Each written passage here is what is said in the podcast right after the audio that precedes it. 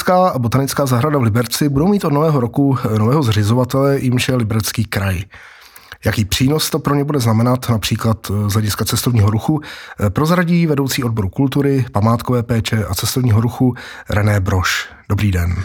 Dobrý den. Eh, tak já doufám, že to bude znamenat eh, jen ty pozitivní stránky, rozvoj pro obě dvě organizace, eh, protože je pravda, že zvláště u zoologické zahrady byl zřejmý deficit v oblasti investiční, to znamená, my obzvlášť tou zoologickou máme velké plány a u botanické se budeme tuto zahradu snažit ještě více otevřít veřejnosti Eh, především té široké veřejnosti, protože myslím, že v té oblasti odborné je absolutní špičkou v České republice.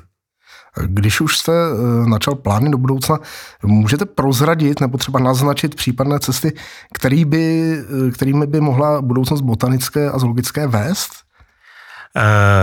Eh, určitě, ale zároveň musím říct, že my v téhle chvíli vlastně sbíráme všechny podněty. A teď myslím podněty především v oblasti projektové dokumentace, studií, eh, architektonických eh, názorů, bych až řekl.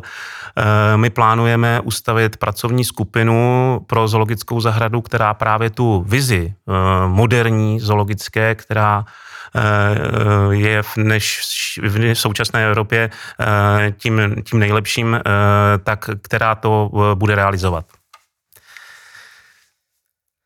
A Tedy chystá se nebo je již zpracovaná nějaká eh, koncepce? E, nebo je bude? několik jednotlivých koncepcí, ale protože e, se Liberecký kraj se statutárním městem Liberec dohodl o převodu dalších pozemků, které výrazně e, rozšíří celý areál. Jsou to ty pozemky e, nad kolejovou točnu nebo nad točnu tramvajovou, e, kde by se měla rozrůst celá zahrada zhruba o 40, možná 50 pozemkově Eh, tak tahle vize samozřejmě zpracovaná není.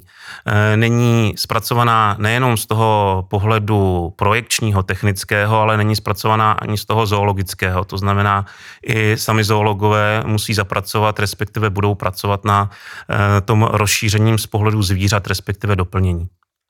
Zoologické zahrady převzal v České republice zatím například Jihočeský či Královéhradecký kraj. Liberecký kraj se k tomuto trendu tedy eh, připojuje. Eh, radili jste se třeba u kolegů v jiných krajích, eh, co dělat a v čem ten trend vlastně je pozitivní podle vás?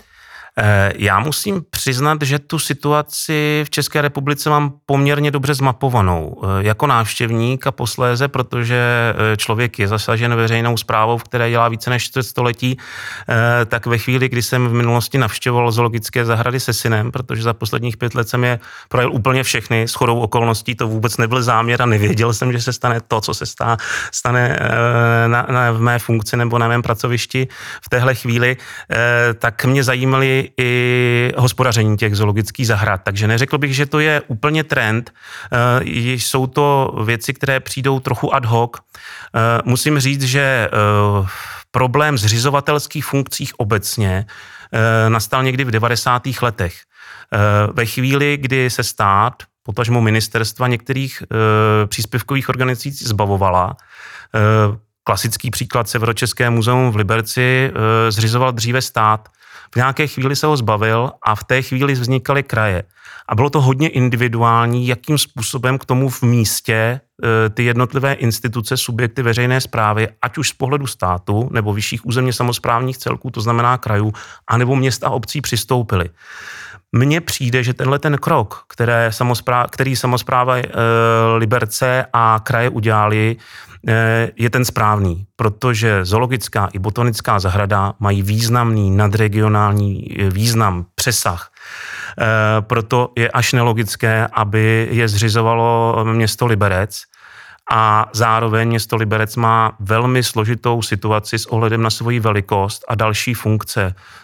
A teď nechci se rozšiřovat, ale rozpočtové určení daní je pro něj velmi nevýhodné a proto i Eh, to zatížení zoologickou a botanickou divadla a další, další povinnosti eh, pro něj bylo opravdu extrémní. Tím se trošku dostávám k tomu, že bráním stav zoologické, který, který prostě je za posledních 20 let, to znamená ty omezené investice do toho areálu a bráním trochu eh, město Liberec, že za to tak úplně nemůže za ten stav.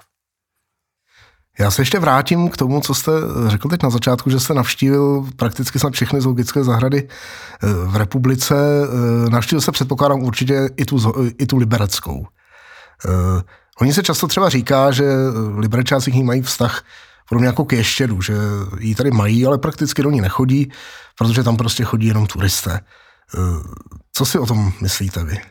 Eh, já si myslím, že to není pravda a řeknu vám proč. Eh, my, bez ohledu na to, co se stalo, si průběžně v oblasti cestovního ruchu, který mám na starosti, a proto je zoologická a botanická právě v rezortu památkové péče kultury a cestovního ruchu, to bych zdůraznil, tak my si průběžně necháváme zpracovat různé analytické materiály.